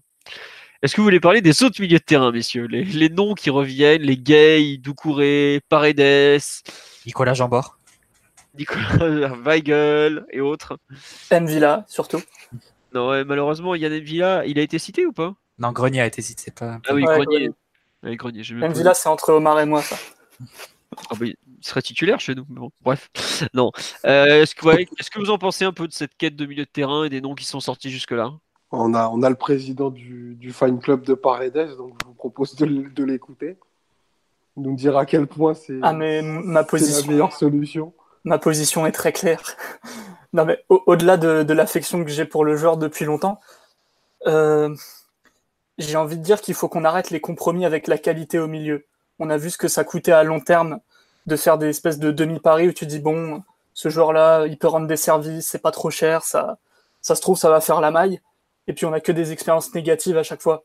Donc je me dis, quitte à faire un seul milieu, que ce soit euh, une vraie sentinelle de ballon ou plutôt un, box-to-box ou un destructeur, peu importe le profil, euh, en fait, il faut que ce soit un joueur d'une très grande qualité ou alors d'une suffisamment bonne qualité pour euh, être un sérieux joueur du PSG. Parce que les Clément Grenier et tout ça, euh, je veux pas manquer de respect à des bons joueurs professionnels, mais le niveau du PSG, c'est quand même très élevé. Et même si on est dépouillé au milieu de terrain, le prochain mec qui arrive, il faudrait qu'il soit vraiment fort. Donc Paredes, bien sûr, il, a, il, aurait le niveau technique euh, tous les jours. Et euh, un Gay, par exemple, il aurait vraiment le niveau du PSG aussi euh, dans, dans, dans, un autre rôle. C'est vraiment un excellent joueur. Donc, hmm, moi, je ne vais pas donner de nom précisément. Je vais plutôt dire qu'il faut que ce soit un joueur excellent qui arrive. Et que ce serait vraiment enfin une, une bonne solution parce qu'on a trop, on a trop perdu de temps au milieu. Très bien. Bah euh, oui, on te rejoint tous, je pense, sur le, besoin de qualité en tout cas. Hein. après, il y a, une petite contradiction, c'est que, enfin, il y en a même deux. C'est euh, d'une au mercato d'hiver, c'est compliqué trouver cette qualité-là, sachant qu'au mercato d'été, on n'a pas été foutu de la trouver. Et de deux, si tu, et de deux, la qualité coûte cher. Et si tu as prévu de mettre 140, 130 millions d'euros cet été sur deux joueurs, ça me semble compliqué d'en mettre 40 sur, euh, sur un autre cet hiver. On n'est plus dans, on n'est pas dans la même situation qu'en 2017 où on avait pu mettre euh, combien? 60 millions d'euros sur deux ailiers, deux ailiers gauche en hiver avec Draxler et Guedes, plus 400 millions sur deux ailiers gauche à nouveau, Neymar et Mbappé, l'été. Enfin, je pense pas qu'on soit dans cette, euh, dans cette situation-là d'un point de vue financier. Donc, euh, on peut peut-être imaginer que le PSG soit dans une sorte de compromis si vraiment les deux Hollandais sont, sont proches, ou du moins sont, sont, des objectifs atteignables, que le PSG ne, ne fasse pas de folie, on va dire, sur le mercato d'hiver et tente plutôt des coups, euh, des paris, quoi. avec la possibilité évidemment que ça rate, ça c'est clair. Mais, mais des coups qui sont un peu moindres. Est-ce que Weigel en prêt, ça serait possible? Visiblement non, donc ça, passerait à un tarif qui serait, plus difficile pour le PSG. Est-ce que Moussa Dembélé, bon, la source qui a, sorti cette rumeur est pas, du tout fiable, mais est-ce que ça peut, être une, option, sachant que son contrat se finit bientôt et que de toute façon Tottenham a prévu de dégraisser, pourquoi pas? J'imagine que si vraiment les deux Hollandais sont si proches et si atteignables par le PSG, on fera pas de, de grande folie cet hiver. En tout cas, ça à moins qu'on ait vraiment des, ressources euh, financières euh, inattendues et, plus hautes que, ce qu'on peut penser de l'extérieur, ce, qui est aussi possible. Mais... C'est dommage d'avoir attendu six mois si on a plus d'argent, tu vois. Non, euh, comme tu dis sur Weigel, là cet après-midi, il a joué avec Dortmund, il a joué dans, en défense centrale d'ailleurs. Ouais, parce qu'il a est blessé. Voilà, Dortmund euh, toujours pas. Enfin, cette euh, rumeur Feigl en suite d'Allemagne, elle paraît irréelle dans le sens où il peut jouer deux postes chez eux, ils en ont besoin parce qu'ils ont perdu un central probablement pour toute la fin de saison. Donc c'est vraiment déjà c'était compliqué avant parce qu'ils n'avaient pas de enfin ils voulaient pas le lâcher et puis on peut très bien les comprendre les, types ils jouent le titre pour la première fois depuis un certain temps enfin bah, depuis la première année Tourelle ils vont pas s'amuser à lâcher un, bon joueur pour, euh, une somme de misère alors qu'il vaudra pas beaucoup moins cher l'été prochain. Donc euh, bon, ça paraît compliqué. On parle de Zanderberge là, le, Norvégien, il est à Genk je crois de mémoire. Ben voilà, mais il est bon déjà il est souvent blessé. Puis est-ce qu'un joueur qui joue à Genk est capable d'intégrer le milieu du PSG en peu de temps? Je suis pas sûr. C'est un peu la même question qui se passe, qui se pose pour euh, Samasekou, le mec de, de Salzbourg c'est ouais, il, est peut-être très bon à Salzbourg, mais je crois que vous vous rendez pas compte le niveau du championnat autrichien, par exemple. C'est très faible, très très faible. Écoute, euh, les joueurs moyens de Bundesliga en fin de vie, ils retournent en Autriche des fois après, quoi. Pour vous donner une idée un peu de, ce que ça donne, quoi. Ouais, puis ça m'a assez cool, il viendra pas vu qu'ils ont vendu Aïdara cet hiver. voilà. En plus, ils ont vendu l'autre euh, On nous parle de Thiago Mendes, mais enfin, moi perso, je sens gros comme une maison qu'on va finir avec lui en fin de mercato, une offre pas trop pourrie, Lille qui a besoin de vendre pour, pour, euh, pour équilibrer les comptes et voilà quoi. À l'heure actuelle, ça paraît la piste la plus accessible. Hein. C'est pas forcément la piste la plus excitante ou enthousiasmante, mais, mais mm. ça paraît être le joueur le plus euh, le seul en fait parmi parmi ceux qu'on qui soit un peu accessible. C'est Gestifoot qui s'occupe de ses intérêts? Euh, je sais pas qui s'occupe de Thiago Mendes, mais vu qu'il a signé bah, au a signé, Bah, c'est ce qui pourrait lui fermer la porte du PSG. quand on connaît les, les rapports entre, entre Mendes et, et Apero, peut-être que ça pourrait fermer cette piste-là. Il passe, euh, d'après Transfermarkt, c'est Bucket Group, euh, Consultoria, LTDA. Après, je- oh là là là là, il- ouais. ça sent, ça sent Ça bon, sent Vierges, tout ça. ça sent bon la ramification étrange. euh, C'est comme la ligne de SoFoot il y a quelques années sur l'Empire Mendes, ça partait dans tous les sens. euh, C'était tentaculaire, mais Voilà, c'est ça. Non, non, je sais pas exactement d'où ça sort. euh, Bref, euh, après, je suis pas sûr qu'Antero Henrique soit aujourd'hui en mesure de pouvoir dire à certains agents que je travaille pas avec lui. Aujourd'hui, a le pouvoir au PSG, c'est clairement Tourelle. Donc, euh, s'il pousse pour avoir son milieu de terrain et que ça doit être lui, bah, ça sera lui. quoi. Est-ce que c'est pas les, certains agents qui disent je ne travaille pas avec Enrique C'est possible aussi, mais je pense qu'ils veulent aussi travailler avec Tourelle, tu vois. Mhm. le PSG surtout. Avec le PSG surtout, effectivement.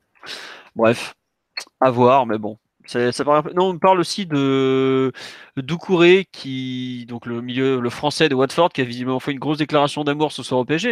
Mais le problème de Doucouré, c'est pareil, c'est que c'est un joueur qui joue en première ligue, qui est titulaire et qui est important à Watford. Et Watford n'a aucune envie de se séparer en plein mercato d'hiver d'un titulaire et d'un joueur qui est important pour eux, qui est un bon joueur, tout simplement. À partir Sans de là, le prix, parce qu'autant Weigel, Ouais. si, euh, si on pouvait prétendre le toucher financièrement, euh, sortir 50 millions ou 55 millions sur Doucouré, ça va être compliqué. pardon, excusez-moi, j'étais en train de, Une de- nouvelle livraison, Philo. On va meubler, on va meubler. Je signale que la livraison, c'était les, le fameux maillot euh, NFL. euh, je vous ai mis sur le site euh, pendant la, tra- pendant la période de Noël. Donc c'était une vraie livraison. Euh, visiblement, le- l'agent de Thiago Mendes serait euh, Giuliano Laberto, l'agent de Marquinhos aussi. Ah, de Marquinhos. Voilà. Je sais plus. Bah, Bertolucci, voilà. Bref, on va voir. Euh, sinon, globalement, honnêtement, les pistes euh, pour ce, mercato d'hiver font pas rêver. On a du mal à vous vendre du rêve, mais c'est la vérité. Vous voyez d'autres noms euh, qui, sortent dernièrement, qui sont sortis, qui pourraient être collés ou autres? Ce qui est étonnant quand même, c'est que Tourelle a ciblé un deuxième Verratti, un deuxième Marquinhos, et, dans le deuxième Marquinhos, il y a quand même cette notion de pouvoir passer de, la défense centrale au milieu de terrain selon les phases de jeu. T'as pas vraiment de profil quand tu parles de Gay, de Doucouré, c'est des joueurs physiques, mais Gay c'est un pur récupérateur, Doucouré c'est un pur box-to-box.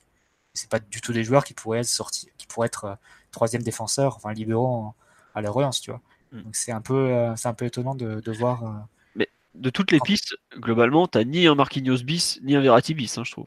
Allez, vite fait Paredes qui peut être un Verratti bis, tu vois. Mais les autres, Paredes, rigueur- dans des registres différents, c'est pas les mêmes joueurs. hein. Voilà, ouais. T'as un, lé- un léger parallèle, mais un Verratti bis ou un Marquinhos bis, comme tu dis, un mec qui va aller en défense centrale, limite, Ouais, euh, C'est David Luiz, celui qui colle le mieux dans le marché européen. Mais ouais, ou Krikoviak presque. Mais bon, il est, en- il est en Russie, il, il a l'air bien, donc on va pas. Krikoviak à la relance, euh, non merci. Non, mais pas- il, avait fait, il avait fait le libéraux en phase de relance à, à Toulouse. ce- ce Ah, ah, c'était euh, c'était avec- merveilleux.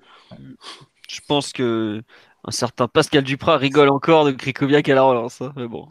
Non, mais c'est vraiment très compliqué puisqu'il y a, il y a pas grand chose de disponible et les noms euh, correspondent pas forcément aux, aux envies de, du PSG non plus. Enfin, c'est vraiment euh, en termes de marché, c'est dur de trouver des noms qui cochent vraiment toutes les cases. Et enfin, je pense qu'on est tous d'accord pour dire aujourd'hui que le PSG aura un joueur qui allait à 90%. euh, euh, ça ne pas le duo titulaire. Ouais, voilà, ouais. Tu seras, tu seras entre loin et très loin du duo titulaire, quoi. Parce que, bah, comme il le dit, euh... comment il s'appelle?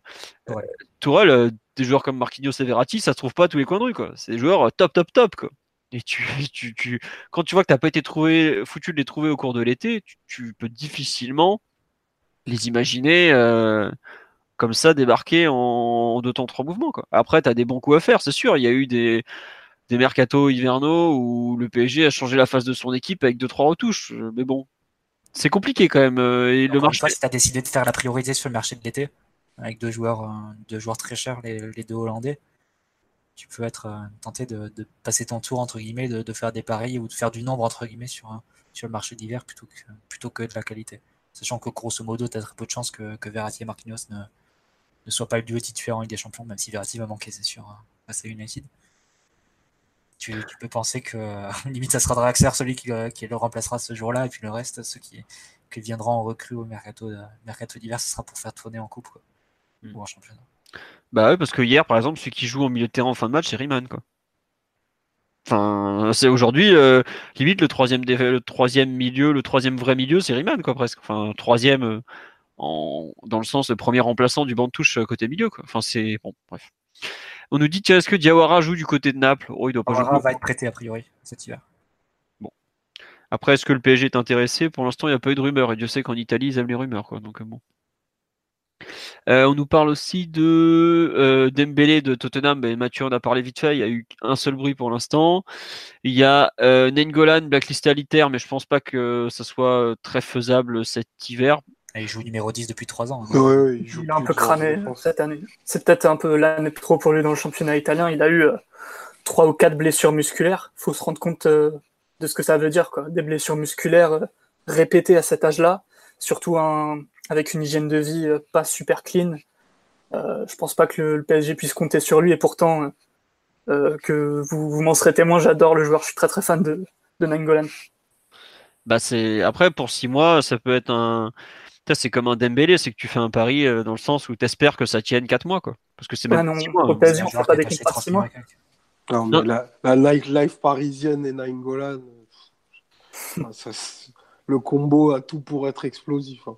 Puis dans l'équipe, Nangolan, ce serait un relayeur gauche. Et je pense que si De Jong vient, ce serait plutôt pour faire relayeur gauche. Donc, euh... Ouais, non, mais moi je te dis, Nengolan, on le prend 4 euh, mois en couveuse et puis après on le renvoie faire le, le foufou à Milan. Quoi. Pourquoi l'Inter le prêterait comme ça sans. Bah, pour le salaire. C'est un enjeu trop important pour l'Inter. Pour le, non, mais après, c'est pas ça parce que Marotta, s'il a une offre et, euh, plutôt bonne, il, il, peut vendre, mais vu que voilà, c'est sa mentalité. Mais je pense pas que Paris mettrait 40 millions sur Nengolan. Euh sachant qu'il a été acheté euh, combien 26 millions plus, euh, plus 27 plus 100 tonnes plus une trentaine hein, hmm. Valorisé 36 en fait, euh, si tu mets les, les, deux joueurs. Ouais, enfin on la connaît la valorisation de l'Inter. ah ça, il y a des la valorisation de 100 tonnes dans le deal, elle est, elle est très très bien. Non, on nous dit un mec genre euh, Ceballos ou Lorente du Real, mais le problème du Real, c'est que tu veux commencer à négocier avec le Real, ils vont te faire attendez, ça tombe bien, on a deux mecs en attaque chez vous, ils nous intéressent un petit peu. Donc euh, pourquoi pas aussi, non? Voilà, c'est un peu tout, le problème du Real, c'est que tu veux négocier avec un club qui veut des joueurs de chez toi, t'es déjà bloqué au début, quoi. Il n'y a pas de négociation possible dans le fond. C'est comme ça, c'est bloqué d'entrée, quoi. Donc à partir de là, tu, tu vas pas plus loin, quoi. Non, puis vu l'état du milieu du terrain de, du Real, j'ai du mal à imaginer qu'il puisse lâcher euh, quelqu'un hormis Isco qui a, qui a apparemment des problèmes avec Solari, mais c'est Isco durera plus longtemps au Real que Solari. Hein. Oui, il y a des chances. Il y a des chances. En tout cas, je l'espère pour le football. En plus, Llorente est blessé, donc euh, je pense pas que. Je crois qu'il en a, il en a pour un mois, donc tu vas pas recruter un joueur qui, qui sera opérationnel que début février, quoi. Ouais. Tiens, on nous parle de Ben Taleb de Schalke qui visuellement a des petits soucis. Euh, enfin, ça se passe pas très bien à Schalke cette saison dans le vestiaire. Euh, est-ce que Schalke va se séparer de son probable, probable meilleur milieu de terrain? Je suis pas sûr, par exemple. il y avait des rumeurs sur, un, sur des départs autour des Français de Schalke, enfin des francophones de Schalke plus exactement. Mais je sais pas où ça en est. Je crois pas que Ben Taleb soit faire partie des éventuels euh, sacrifiés. Ils ont déjà lâché. Je pense qu'ils ont déjà lâché un des gros noms du vestiaire qui était Naldo. Je me demande s'ils n'ont pas acheté un peu la paix sociale avec ce, départ rapide. Voilà. Série, mais Série, il joue à Fulham, et puis il va pas, va pas repartir. Hein. Il est bien en Angleterre. Puis vu le prix qu'ils l'ont payé, ils vont pas le lâcher non plus. Hein. Bref, beaucoup de noms, mais vous voyez, c'est pour l'instant c'est très très vague. Il euh, n'y a pas de.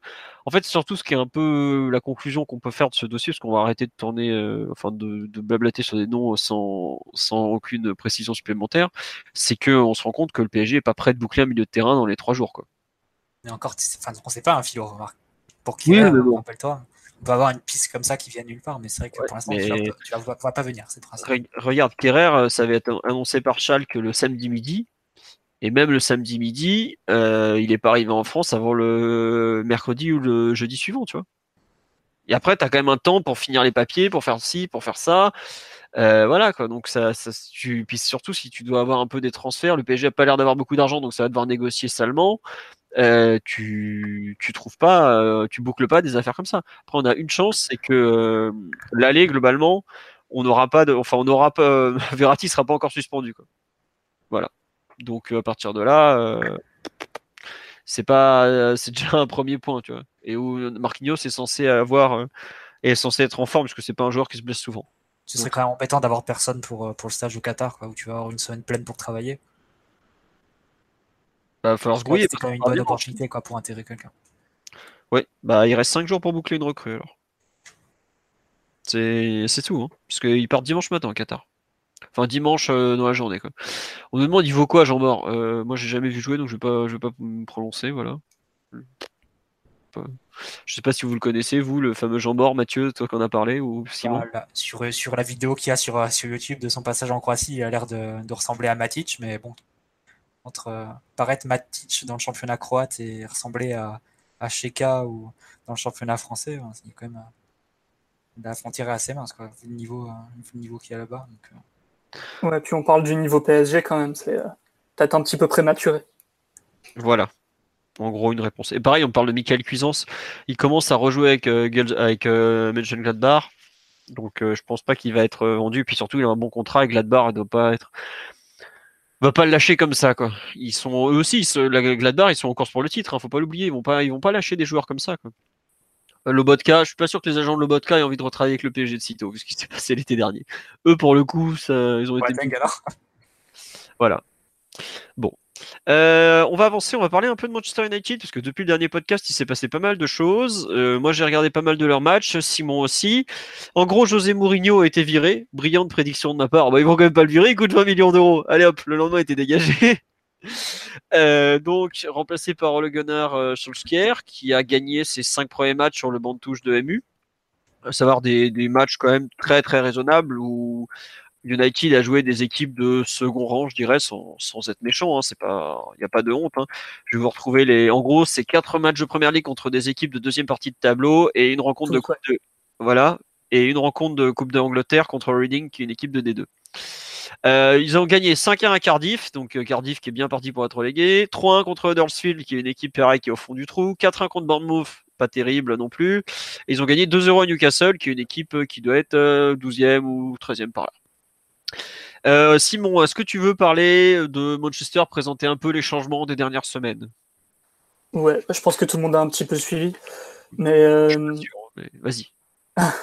en fait, Soulchar, il est arrivé à, United avec, euh, avec d'abord pour idée, je pense, de redonner du plaisir aux joueurs par rapport à l'approche de Mourinho qui était peut-être un petit peu austère et parfois trop défensive.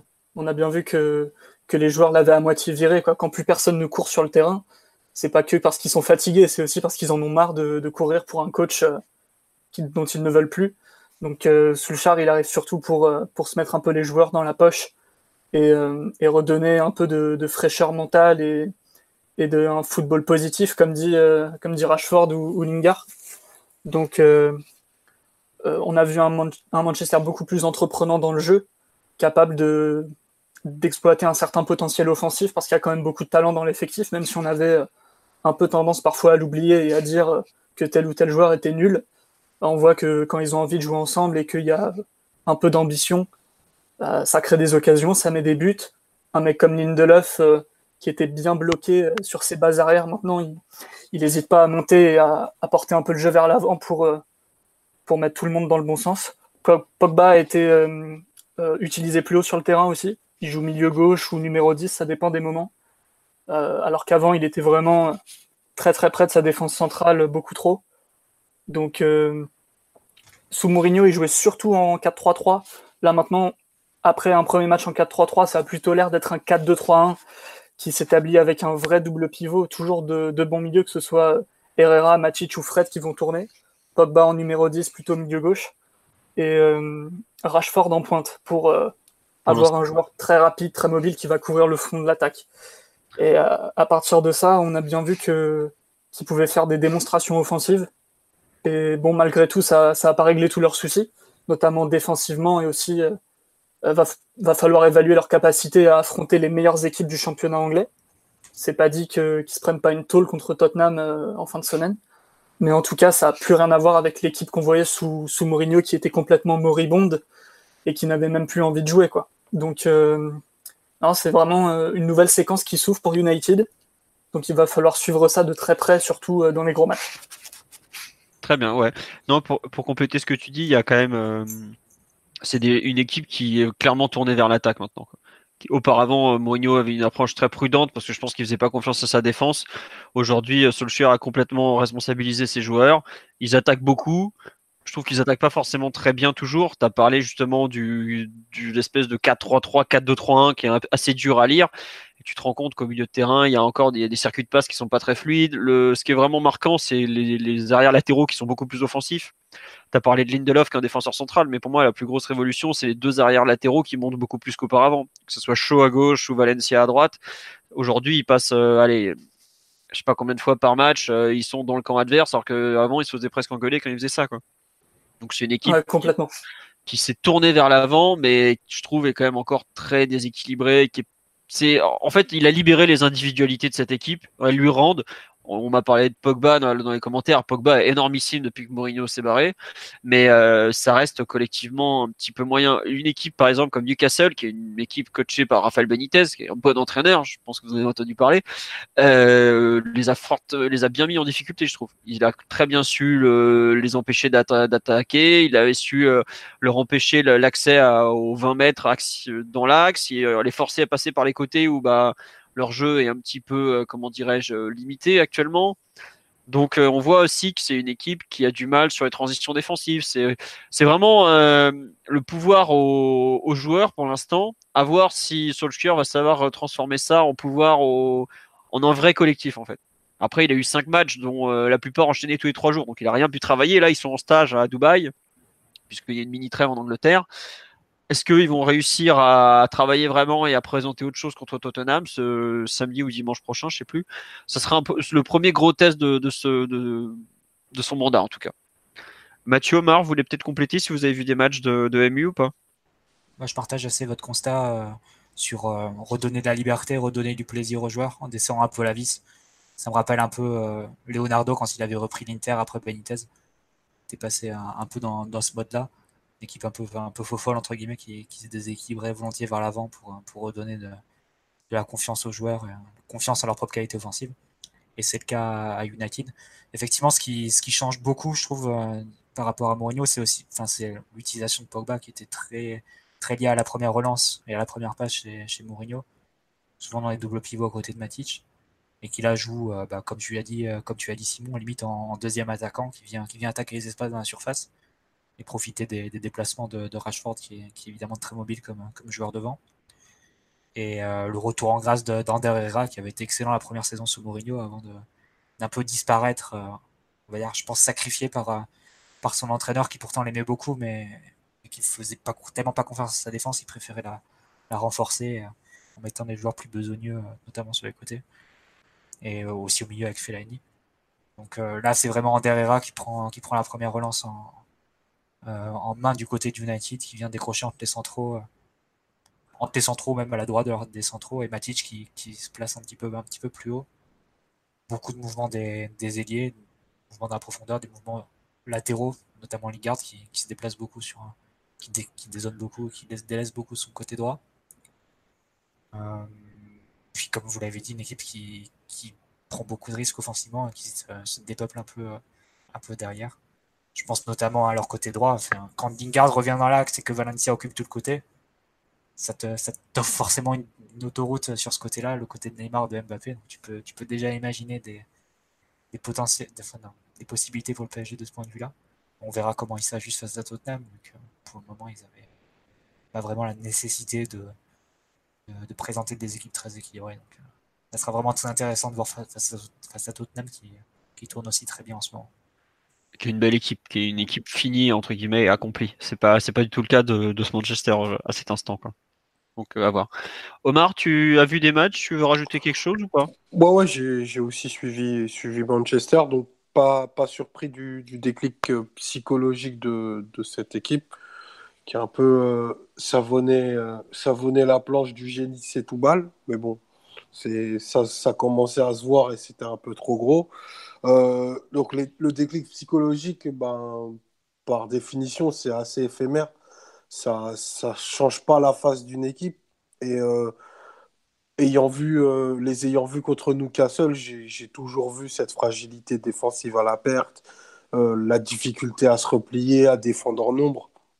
Donc ça, c'est pas des choses qui ont, qui ont changé. Après, là, je suis tout à fait d'accord avec vous pour la, pour la libération des joueurs offensifs, parce que ben, ils ont quand même un potentiel offensif très intéressant. Tu vois, Lingard, Rashford, Lukaku, Sanchez, Mata, Pogba, ça reste des, des support joueurs, des joueurs de, niveau européen qui peuvent te faire basculer des rencontres.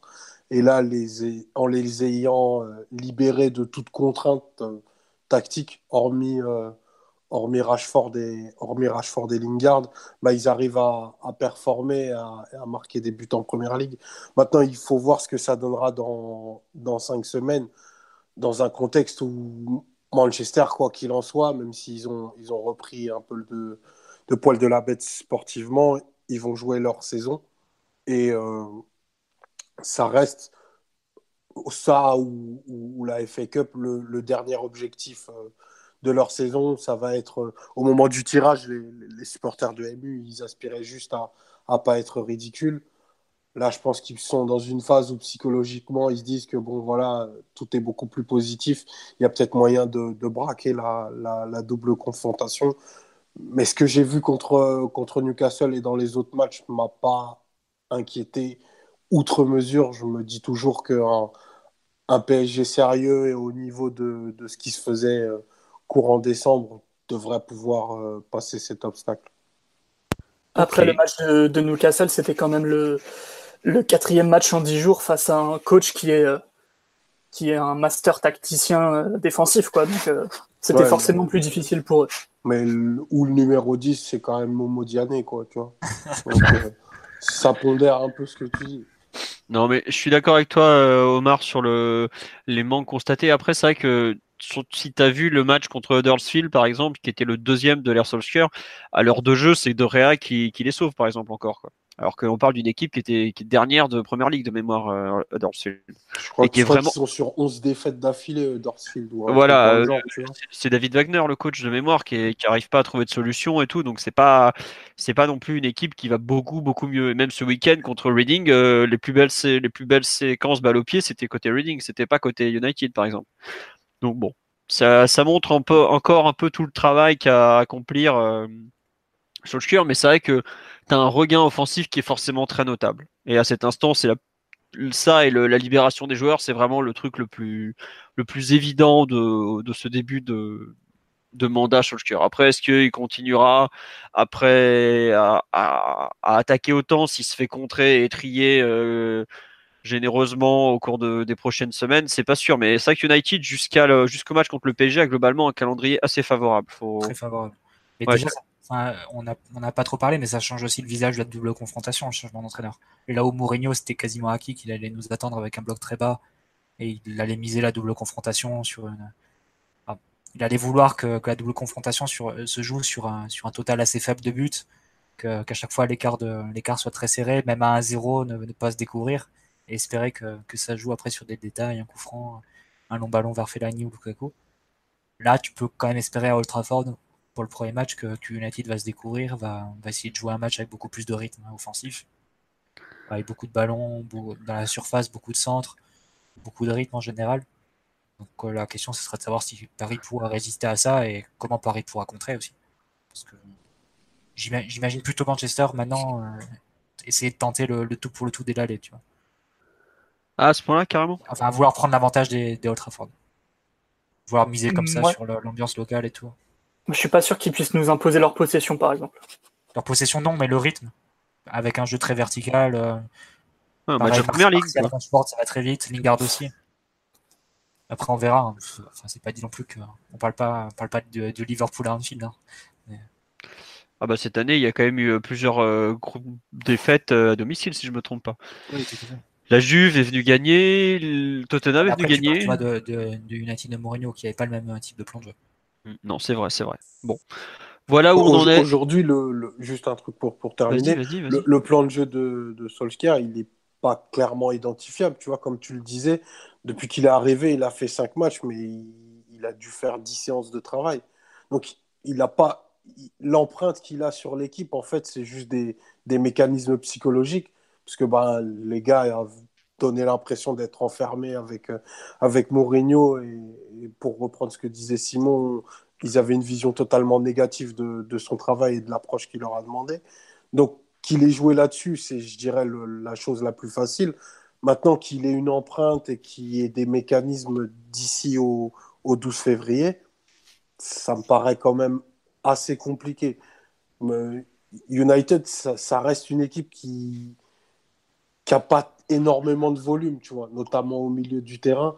Ils ont des joueurs qui ont, pas trop de volume de course, qui vont très vite mais qui courent peu, tu vois. Donc je pense que nous imposer un tempo pendant une très longue durée sur un match, c'est pas dans leur capacité du moment. Après, on a, on a vu des transformations d'équipe incroyables en peu de semaines, mais j'ai un peu du mal à y croire vu la nature des joueurs de Manchester. Très bien. Bah écoute, moi je suis un peu comme toi, je suis dubitatif sur la capacité de, de cette équipe à d'un coup se métamorphoser. Mais globalement, c'est quand même bien meilleur que ce qu'on s'attendait à affronter. Quoi. Mais par contre, ça sera peut-être moins fort tactiquement et, et moins, moins, moins dans le calcul, comme l'a dit Mathieu. Même c'est pro, c'est sûr que ça sera moins dans le calcul. Parce que tu peux pas, tu peux pas être. Solskjaer n'est pas un mec qui va calculer autant que Mourinho va le faire. Quoi. Donc à partir de là, c'est évident que ça sera une, confrontation complètement différente soudainement. Bref, à surveiller au cours des prochaines semaines. Bon, bah on a fait le tour de l'actualité, on va finir sur le résultat des autres équipes du PSG. Alors c'est pas compliqué, tout le monde est en trêve euh, hivernale ou presque. Euh, la réserve, ça n'a pas encore repris, c'est 20 tours de Coupe de France, U19, U17 non plus. Nous avons euh, handball où c'est les... tout le monde est en sélection en ce moment parce que les, les Français ont joué hier de mémoire. Les seules qui ont joué, c'est les féminines qui remettaient en jeu leur Coupe de France ce week-end et qui se sont un petit peu baladées, qui ont gagné 8-0 contre Bretigny. Donc euh, bon bah voilà, il y a eu but au bout de près 32 secondes si je me trompe pas. Voilà, Marie Catoto. Ensuite 2-0 Baltimore à 22e, Gayoro qui marque le troisième avant même la demi-heure de jeu, 4 euh, Baltimore qui met un doublé à 38e. Euh, Dudek qui marque avant la mi-temps et ensuite il y en a eu trois autres en seconde période. Euh, je me souviens plus qui a marqué. Euh, Diani a marqué, Katoto a marqué le, un deuxième but et enfin c'est euh, Zamagnan qui a marqué le dernier, une jeune qui, a, marqué donc ce huitième et dernier but. Bon, on a fait le tour de l'actualité du PSG pour cette semaine. Euh, on a fait notre tour, voilà, c'était bien. On était content de vous retrouver. J'espère vous aussi. Prochain podcast, ça sera possiblement lundi prochain. Je vais pas vous mentir, c'est un peu compliqué en termes d'organisation. Je suis pas sûr qu'il aura lieu. Donc voilà, euh, on vous dit à bientôt. On espère que vous avez passé un bon moment en notre compagnie. Nous, c'était le cas. Et voilà, bonne soirée à tous euh, et à bientôt. Au revoir tout le monde. When your skin feels nourished and glows, you radiate confidence. Osea makes giving your skin a glow up easy with their clean, clinically proven Mega Moisture Duo. This seaweed powered duo features two of Osea's best sellers, Undaria Algae Body Oil and Undaria Collagen Body Lotion. Glow from the inside out. Get 10% off your first order with code GLOW at OseaMalibu.com. That's O S E A Malibu.com code GLOW.